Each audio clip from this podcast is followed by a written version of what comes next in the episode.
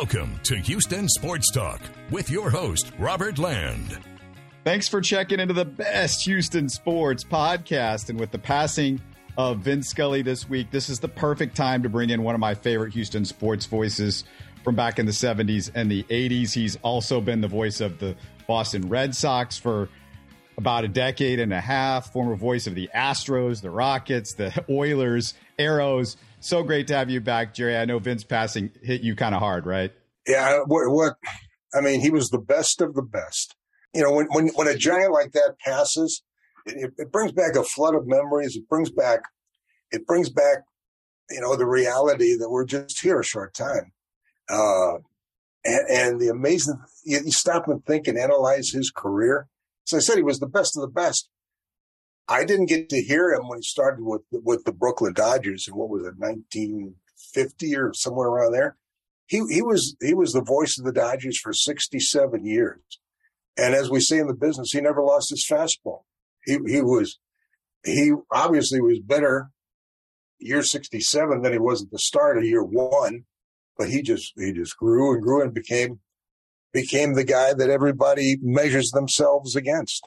Did you cross paths with them much over the years and all your years calling the games? Yeah, well, being in the National League with the Astros and then the Expos and then some CBS work. And then when interleague play came around, uh, you know, the Red Sox would play the Dodgers and uh, they, would be out in LA or they would, they would come to Fenway. My favorite Vin story, and just this to me, this encapsulates what kind of guy he was. And you, as great a broadcaster as he was, and he was great, he was also a great human being. So I'm with the Astros my first year with them. Spring training, went over to Vero Beach to have an exhibition game and broadcast an exhibition game. And I went to meet Vin Scully. I, I had been around him before as when I was a producer at KTRH and, you know, behind the scenes, but I never had the chance to meet him or never had the courage to go up and introduce myself. I, I was believe it or not, I am an introvert in an extrovert's business. I'm probably not as introverted today as I was back then. So Vero Beach, I always heard about Vero Beach and Dodger Town and all this. So I came out of the dining area at, uh, at Dodger Town and I'm, I'm walking down, if I remember correctly, it was three, like three or four concrete steps to come out of that facility and, and head over to the, to the broadcast booth of the playing field and, and the broadcast situation here comes Vin Scully. And I'm going to go introduce myself because now I'm a major league broadcaster. I'm nowhere in his league at all, but I'm going to introduce myself. And as I start walking up to him, I hear, Jerry, Vin Scully, so nice to meet you. He knew my name. He knew about me before I got to him. And he was, he was so gracious and he was just the same over the years, you know, from that, from that first meeting, that first introduction to the, the last time I saw him, which whew, was a lot of years ago now. Uh, I'm going to tell a little bit about my story with him. And uh, just a quick reminder before I do that, listeners uh, out there, please subscribe on YouTube. Tell us your thoughts. Tell us about your thoughts on Vin if you've got a Vin story in the comments. But Jerry, my freshman year of college, I decided my goal and dream was to call baseball on the radio. And I'd listen to Vin call games, and I literally took notes, pen and paper and the whole thing, listening to Vin. And, and nobody's going to copy that perfect melodic voice. But I was determined to soak in and to deconstruct what I could from his storytelling and brilliant descriptive ability. My dream never got as far as I wanted, but Vin, you know, he's always a hero to me because of, you know, what he represented. You said as a person, but, you know, of course, you know, his ability, like so many who grew up listening to Vin, Jerry, he expanded my passion for baseball and sports in general. I kind of feel sorry for sports fans who weren't fortunate enough to be raised by Vin's voice. I mean, Jerry, I heard him because of the NBC game of the week, but if you weren't a Dodger fan and you're younger than about 37 or 38, you never got to hear him on a regular basis. When the Dodgers first left Brooklyn, and and I believe the year was 1958, they went to uh, Los Angeles. Before Dodger Stadium was built in Chavez Ravine. They played at the old Los Angeles Sports Coliseum, which was built for the Olympics. The Rams played there. When when the Raiders moved to LA, they played there. So it was a it was a it was a multi-faceted facility, but was not made for baseball. They they used to construct left field, if I remember correctly, and I, I never worked a game there. I was in grade school back then. They constructed a I forget how tall it was, a, a screen in left field. It was 280 feet down the line. And Wally Moon, who was a left-handed hitter, became much a much better hitter when he went to the Dodgers from the Cardinals because he he had that ability to hit the ball the other way. So he would hit a number of home runs, and they used to call those moon shots over that over that facility, and, or that por- portion of the facility in left field. But Vin Scully was so popular, and it and it carried through to to Dodger Stadium that they would they would ask the fans seated in front of the broadcast positions behind home plate to please turn down your transistor radios because they were getting so much feedback in into Vin Scully's booth. And I, I talked to a, a, friend today, a former broadcast executive, who said, "Yeah, I, I worked in LA during that time." And he said, "By this time, they were in Dodger Stadium."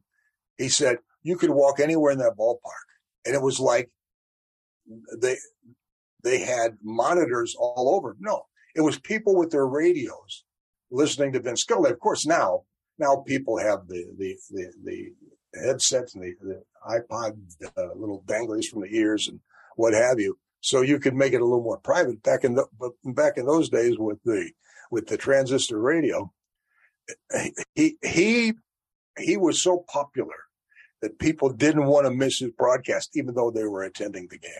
Yeah, I got a story speaking straight to that because I've uh, attended one Dodger game. This is back in 1996.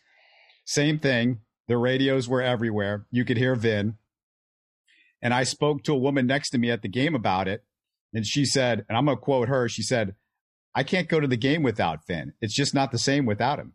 I mean, he, the man's a legend.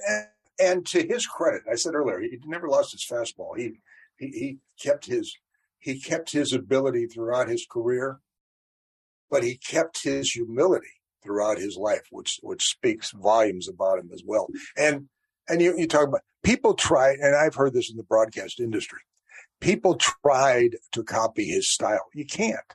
He was such a wordsmith. He was, he was so fluent with the language. His, his vocabulary, his language skills were, were second to none. And, and he had that innate ability to capture the, the right words at the right moment. We all as broadcasters have had our moments where, where things have come, have come into place and fallen together. Um, I won't mention his name, but there is a broadcaster who's still working and was doing a national broadcast. And at a key moment, a, a historic moment in, in the sport of baseball, had what he was going to say written down on a card. Well, you as a as a broadcaster know when you're doing a broadcast, you have your notes, you have in baseball your scorecard, or in football your spotting boards, you have materials in front of you. You have, you might have a, a, a commercial drop in to read, or you have press notes. So it, it gets to be a little scattered space. Well, the moment came and he blew the call because he couldn't find the card he was going to use at that moment when, if the big moment came.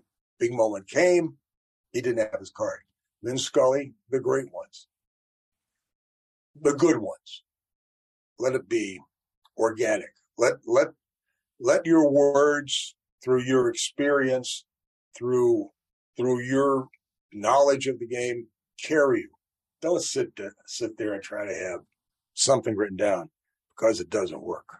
Yeah, I, I, I, want to talk a little bit about his descriptive power and, and why he was such a good storyteller, because I have a story that kind of speaks to that. But you know, to call him a, a, baseball broadcaster or a sports broadcaster, it, it, feels inadequate. He was a poet as heartfelt as Robert Frost, a historian the likes of David McCullough, a storyteller as vivid as Shakespeare, and an artist as brilliant and vibrant as Van Gogh. I mean, not only is he the best baseball broadcaster who ever lived, it just feels like the gap between him and second is bigger than the Grand Canyon. And Jerry, the story that I think when I talk about listening to him and taking notes, he was calling the World Series back in the early to mid 90s.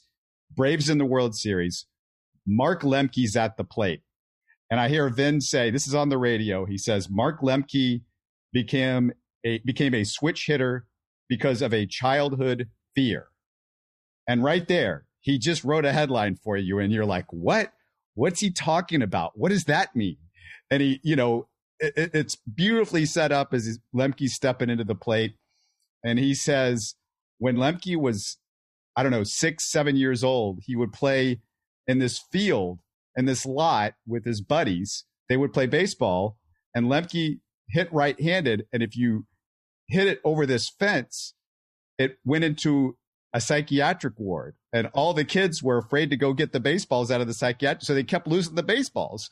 And Lemke's like, well, I, I, I can't, we can't keep losing baseballs. So I guess I'm going to have to hit from the other side of the plate. I mean, it, it's storytelling. And Jerry, I, I, I, did American Legion baseball as a, as a college student. Um, just a little internship that I did. And American Legion baseball, as you know, not the easiest thing to make interesting. And so after hearing that story, I asked uh, one of the coaches whose son was a lefty pitcher. And I said, Oh, was he always a lefty? You know, what's the story behind that? And he goes, Yeah, he was an all, all he was always a lefty, but he said, when my first son was born, he was a righty and I wanted him to be a lefty. So I used to tie his right arm down and mom didn't like it too much. So she put the stop to that. but yeah, I said, Oh, that's great. And I, I would not have thought to ask the question if I didn't listen to what Vin did and sort of deconstruct his storytelling. If you if you want to find a, a great example of how how broadcasts are different on radio and television, if you could find the documentary that they did about the top 50 calls in the history of Major League Baseball, uh, number one is the Russ Hodges, the Dodgers, or the Giants win the pennant, the Giants win the pennant, the Bobby Thomson home run, the shot heard around the world. But number two is Jack Buck calling the uh, home run by Kirk Gibson in, in, the World Series to beat Oakland in 1991. Or was it 91? Or no, 80, was it 88? 88. 88? No, I thought 88 was the, was that the Dodgers? Oh, that's the Kirk, anyway. That's the Kirk Gibson Dodgers home run. Is the, the '88 series? Okay, so in, so in '88, yeah, Jack's doing the World Series with Bill White. Vin is is on television doing it, and the difference in the two calls, both both great broadcasters, both great men, and Jack's description had to be a little more, a little more, not dramatic, but a little more expanded because it's on radio, whereas Vin both made great calls, but was more more suited for the television audience. Both were shocked by the moment, by the way. It was was such a surprise. But that's a that's a great lesson for broadcasters. The the, the difference between how you deliver a sport on radio as opposed to what you you do on television. On television, your play by play job is is to provide captions for pictures. On radio, you have to paint that picture.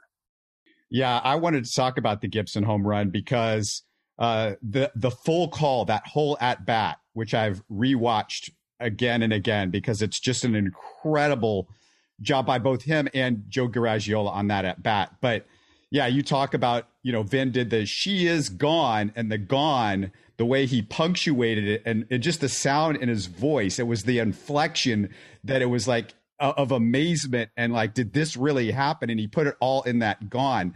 But if you go back, what I really loved about that at bat was Gibson. He fouls off a pitch. It's a number just outside the first base line. Gibson tries to hobble down to first base. Vin says, It's one thing to favor one leg, but you can't favor two.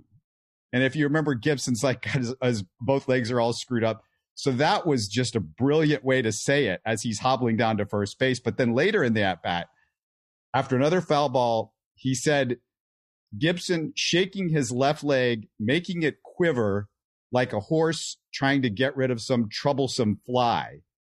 I mean, who else could come up with these descriptions, yeah. Jerry? It's it was like a great author who would write first drafts in pen to be immediately published. But that that at bat also Gibson is there because of Vin Scully. Vin mentioning Gibson was in the clubhouse, yeah. not expected to play, and he got cheesed off because Vin said that he's likely not available for that. And with that, if you know anything about Kirk Gibson, he uh, he was as as tough a competitor as ever, a former football player. So he he got mad. He he he told the, the clubhouse kid, "Tell Tommy I'm coming if he needs an at bat," and he did. But also about that at bat, which I loved, Mel Queen was the advanced scout, the former major league pitcher, uh, the advanced scout for the Dodgers, and my friend Dennis Eckersley is on the mound, uh, pitching for Oakland, and he loved the backdoor slider. So he knew with two strikes, because of the hitters meeting they had with Mel Queen's scouting report, that that Eck loved the backdoor slider on a hitter who had two strikes against a left-handed batter, a backdoor slider. So if you if you go back and look, Gibson steps out and he says to himself, his exact quote was, "Okay, partner, here comes that backdoor slider." That's when that's when he was ready for it and hit the, hit the pitch out for that dramatic home run. And it's great that guys like Scully and guys like Buck, who had been there for a very long time, had done thousands of games, had seen just about everything in the game, could still capture and be enraptured by something as dramatic as unexpected as that Gibson home run. Yeah, and I'm 51. It's still the most incredible, you know, moment in, in, in all of baseball that that I've seen was that Gibson home run, and you know, there's been a ton of them over the years. I, I'll connect this all to the Astros a little bit because maybe the best Astros story with Vin is the day he broadcast 23 innings in two different cities. Older Astros fans, they'll remember this. There's a game between the Astros and Dodgers, June 3rd, 1989. It goes 22 innings. That day, Vin called the NBC game of the week in St. Louis, where the Cards beat the Cubs in 10 innings. Scully flies here so he could call the game Sunday but went straight to the Astrodome because he heard the game on when he gets to Houston, and instead of the hotel, he he's he's at the state. You know, he's at the dome. He relieves the other Dodgers announcers. Are both doing, you know, they had to basically do television and radio themselves, and then he broadcast the final 13 innings. That's how you broadcast 23 innings in one day at two different cities. Oh, and Jerry, the best part, the Astros won the game, which, you know, got to talk about that. And then they also won the following afternoon in 13 innings. So Vin had to do 13 the next day. And yours truly was in attendance for that game on uh, Sunday, the 13 inning game. My, my extra inning association with Vin is the longest one to nothing game in the history of Major League Baseball. That too was 22 innings. It was, it was the Dodgers at Montreal. Vin's doing TV for the Dodgers. Dave Van Horne's doing radio I'm sorry, Dave Van Horne's doing TV for the Expos, two Hall of Famers, by the way. I'm doing radio for the Expos. Rick Dempsey hits an opposite field home run in the top of the 22nd off Dennis Martinez in relief. And I think Dennis was in like his sixth or seventh inning of relief, a starting pitcher who later pitched a perfect game against the Dodgers, by the way. Dempsey hits the home run off of uh, off of uh, Martinez, and and the Dodgers win one to nothing. That was the game that the uh, mascot for the Expos, Youppi, got kicked out by the plate umpire because Tommy Lasorda had fallen asleep in the dugout, and and Youppi was jumping on top of the dugout wearing pajamas, and the, and Lasorda put up such a stink he got the plate umpire to kick Youppi out of the game, so he had, he had to exit. It, it was, the, the Dodgers actually scored a run in the 15th inning, which the umpires missed. They called a ball trapped by Hubie Brooks, the right fielder for the Expos. They called that a catch. It was trapped. That would have won it for the Dodgers in the 15th, but it went to tw- the 22nd inning and Dempsey hits the extra inning home run.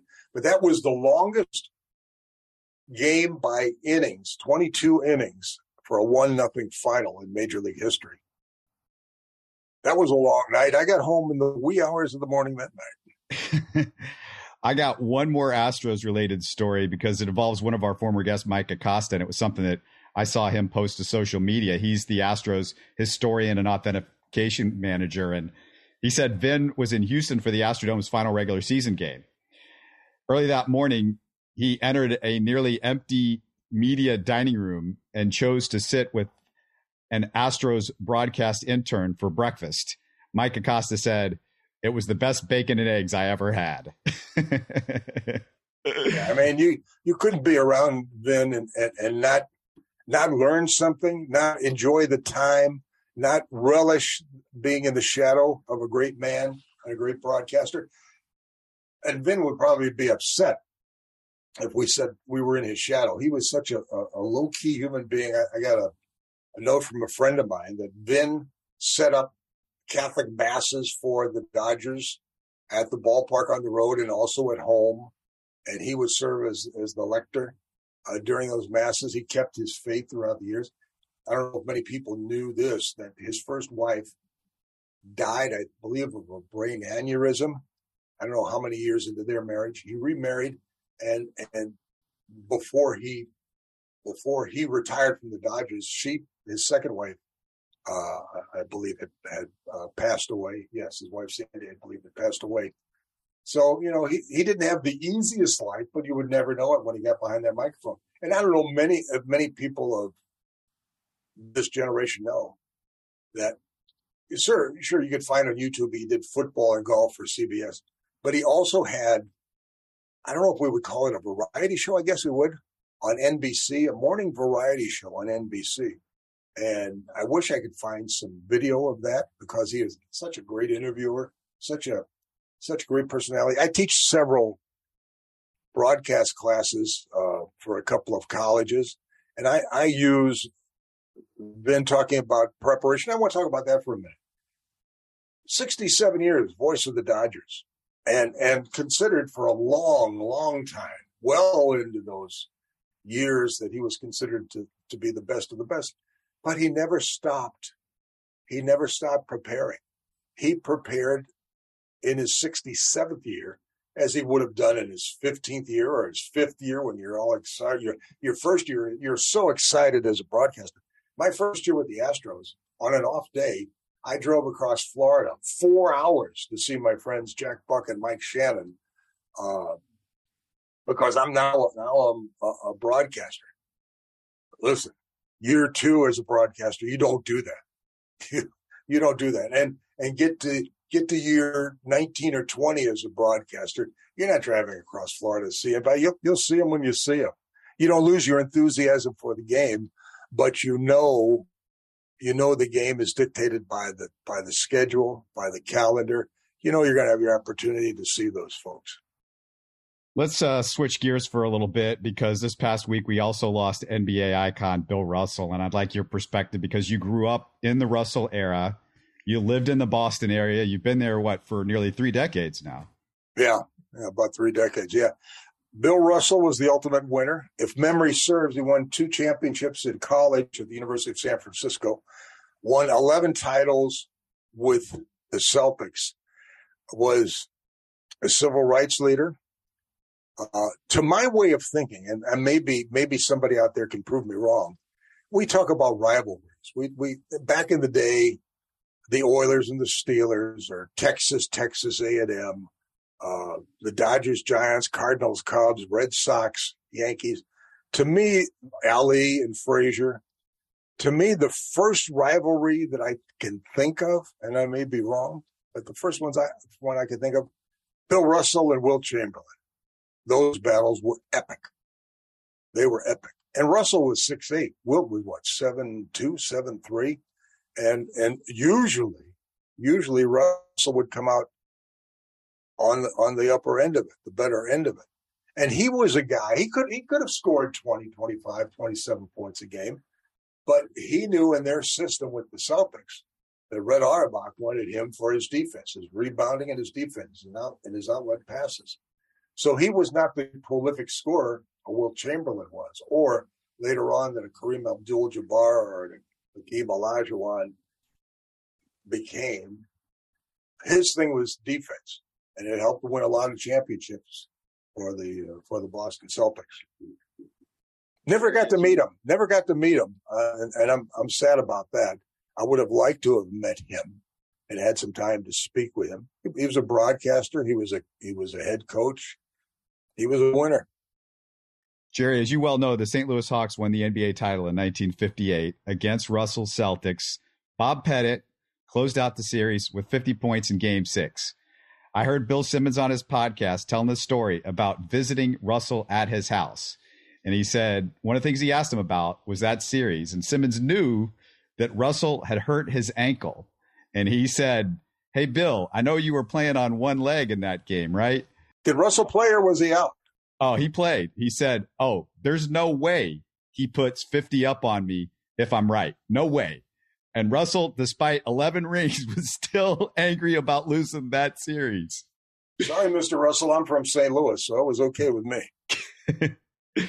and the thing that really sticks out, Jerry, when I was reading about the Russell stuff uh, after he passed away was, you know, there was a really great piece of an article about everything that he went through the racism in Boston and what they did to his house and in front of his house and throwing trash and all this stuff. And, you know, I always got this, you know, I always got this vibe from Russell, you know, not having watched him play. My, my memories of him are just kind of, he wasn't super happy and he seemed kind of angry at, at times. You know, they said he had a great laugh and a great sense of humor, but that's the kind of vibe that you got off of Bill Russell. And it, it's only now when you start realizing, oh, he had a right to be angry. He had a right. Yeah, those were different times, and certainly he went through tough times. Jim Brown, Muhammad Ali, at that time Cassius Clay went through tough times. I heard a story about Cassius Clay. I, I remember that then Cassius Clay, as a 19 year old, being interviewed by Jack Buck on KMOX radio as an up and coming boxer, had not gotten to the Olympics yet. Um, and and Ali goes on to the Olympics in Rome, wins the gold medal, comes back to his hometown of Louisville, Kentucky, could not get served at a at a lunch counter. And the story goes, he took his Olympic gold medal, he threw it in the river. Did you know before Ali died, they they they had an annual cleanup of that river outside of Louisville. And, and pardon my lack of geography knowledge here. It's been a while since I've been in school. I had other things on my mind, but in in in dredging that river, they found his gold medal and returned it to him before he died, which I think is a great story because he he became such, you know, he was he was scorned by everybody for his stance on the war. And, and, and, you know, as it turned out, a lot of people eventually agreed with him. He became a humanitarian. He became a civil rights leader. And I'm, I'm glad that he was able to, to reconnect with that, with that gold medal, uh, as he represented the country and, and, and he helped the country become, and hey, look, we're not perfect and I'm not going to get political here, but he, he helped America become closer to what he had idealed it to be than it was when he was a, a young man. Do you think they should retire Russell's number in the NBA? It, it, uh, yeah, his number six, sure. Yeah, same same as Jackie Robinson. He was uh, uh, be he was asked to be a pallbearer by Rachel Robinson at Jackie's funeral, which he was. Which you know tells you everything you need to know about the respect Russell had, you know, by that community, by everybody at, at, at that period of time. Uh, and and the gold medal story where he throws it in the river. Oh, it just it's it's stuff of legend. Uh, love Ali. Go listen to all, everybody out there. Find my interview with Mickey Herskowitz on our YouTube site. It's great interview. When Ali passed away, I did 20 minutes, and Mickey Herskowitz just tells one incredible story after another about Muhammad Ali. I got to meet Ali. I got to know uh, Angelo Dundee a little bit, and uh, this was back in the Houston Aeros days. He was going to. He was f- preparing to fight Chuck Wepner. So as it turned out, we the, the Aeros were in a playoff series in Cleveland, and the fight was going to take place in Cleveland. So we're staying in the same hotel as Ali and his entourage. I'm having dinner with Larry Lund, one of the one of the Aeros players, uh, in the hotel restaurant and we're, we're seated at a table. And across the way is Ali and his entourage. I, he had the biggest piece of prime rib I've ever seen in my life.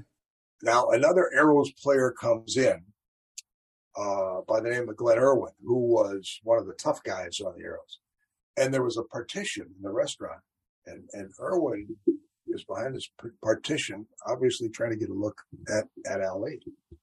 So Larry Lund and I leave the restaurant after dinner, and Larry's going to go to the bar. I'm going to go back up to my room upstairs. But I stop with him in the bar for a second, and there's about 10, 10 of the Aeros players in the bar, and among them is Glenn Irwin. I got a lot of bad habits from hockey players. The hockey players are the best guys to deal with, but I learned how to play practical jokes. And when I say I, I got a lot of bad habits, it's how to pull a practical joke. So, as I said, I got to know Angelo Dundee a little bit. He set up an interview. I got to meet uh, Ali and, and do an interview with him, which in all the moves we've made across North America, I've lost that interview and it, and it kills me.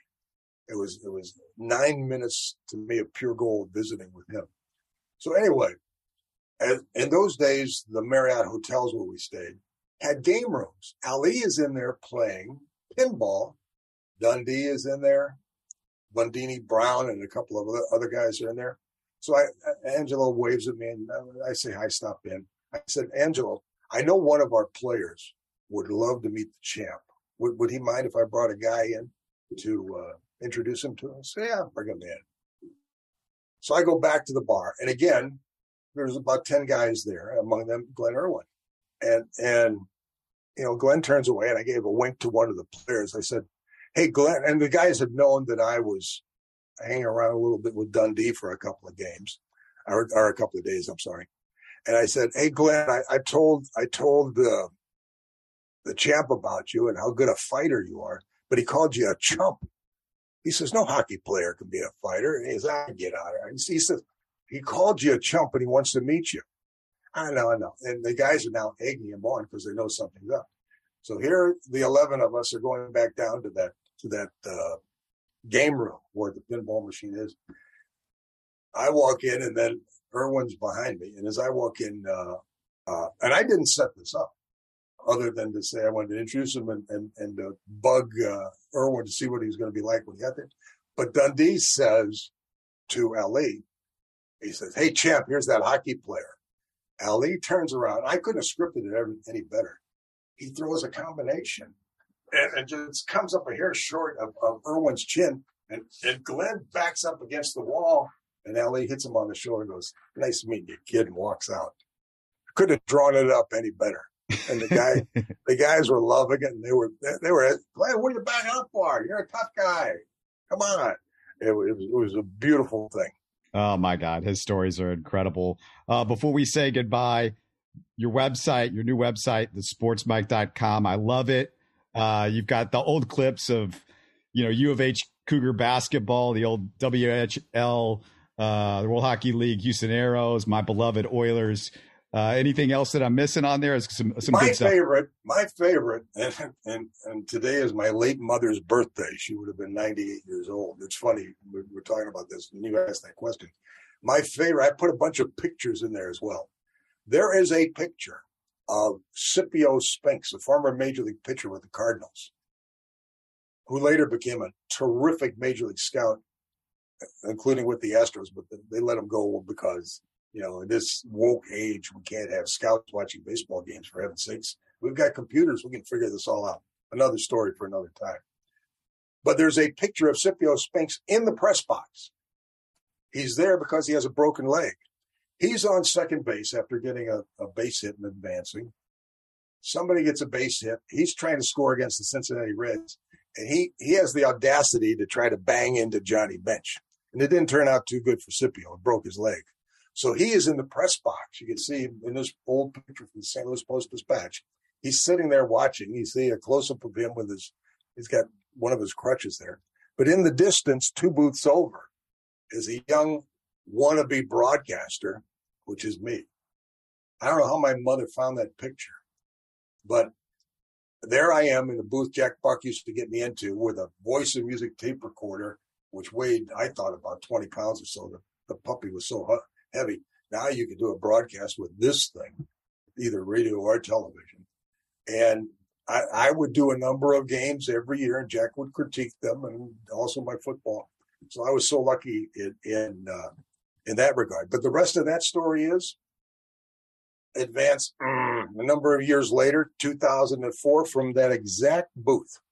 I broadcast the World Series. Again, this is Busch Stadium in St. Louis. I, I broadcast the World Series in 2004 when the Red Sox finally snapped the, curse of the Bambino and beat the Cardinals in the World Series. Got me a World Series ring. But that, that, that booth and that, that picture means a lot to me. Yeah, that's a cool story. I, I, want to say goodbye to you, Jerry, but I, I want to give a, our fans here a little bonus couple clips I have on Vin Scully to close out this tribute. The second clip you're going to hear is from a conversation I had with the original voice of the televised game of the week, Buddy Blattner. I interviewed Blattner 28 years ago, 15 is he years. Still by the way? No, he died. He died 15 oh. years ago of cancer. So he's been gone for a while. So we're going to reach into the vault. He was also the original voice of the Angels and the Royals, and he's incredible career. And St. Louis Hawks basketball. Yeah, that, that, that as well. And you're you're going to hear we were talking about the art of calling baseball games. He brings up Vin Scully. The first clip you're going to hear is from Houstonian and former Houston Buff Larry Miggins, former St. Louis Cardinal. Now, what does Miggins have to do with Scully? Well, if the last video, the last video, Vin posted on Twitter, he told the story of his most personal call in his entire 67 year Dodger career. In 1952, he called his high school classmate Larry Miggins' first major league home run. A few years ago, I went to Larry's house, who's now the third oldest living ball player, and this is Larry telling me his version of the story from his Houston living room. Great to have you with us, Larry. And you're now a longtime Houstonian, but you grew up in the Bronx, New York, and you were the valedictorian at Fordham Prep. One of your high school classmates at Fordham Prep was Vin Scully. You and him both had big dreams at that time. Tell us that story. Well, we had an assembly when I was a senior at Fordham Prep. All the school got together in the assembly hall, and he was sitting right behind me. So anyway, he put his arms on my shoulder. And he said, "Larry, someday you're going to be in the big leagues." And the first time you hit a home run, I'll be the announcer and tell the world about it. Well, I laughed about it, and I never thought of it much after that. But sure enough, 1952, this is nine years later, I was playing for the St. Louis Cardinals, wasn't playing regular. How could I when I had two Hall of Famers playing the two outfield posts? There was only one spot open, and everybody in, in, the, in the organization was vying for that one spot. So I played a little bit, uh, and uh, but I got up against Preacher Roe. I think Eddie Stanky, the manager, figured this is Miggins' hometown. He must have all his friends and relatives there. He'll be up for this game. Let me put him in and see what happens. So they put me in, and sure enough, I hit one.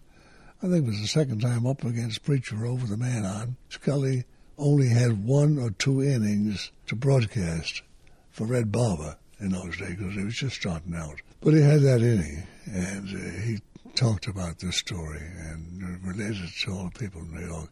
And I heard about it from other people. It was great.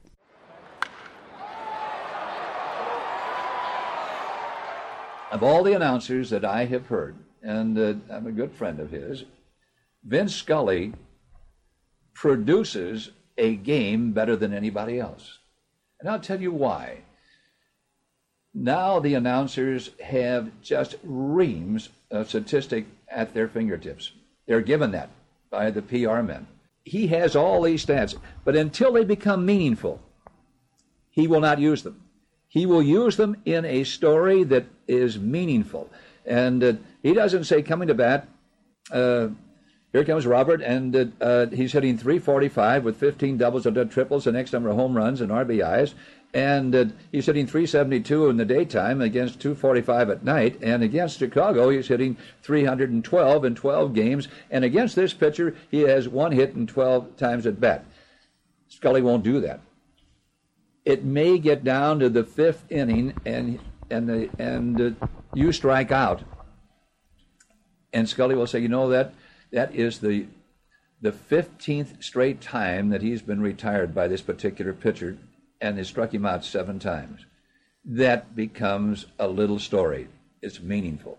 And uh, uh, he has that discipline to be able to do that. You're listening to Houston Sports Talk. Don't forget to follow Houston Sports Talk on Facebook and Twitter. Subscribe to us on iTunes, Spotify, the Google Podcast app, or the Stitcher app. You can support us by giving us a five star review on iTunes or by telling your friends about us. Spread the word, everybody. Thanks for listening.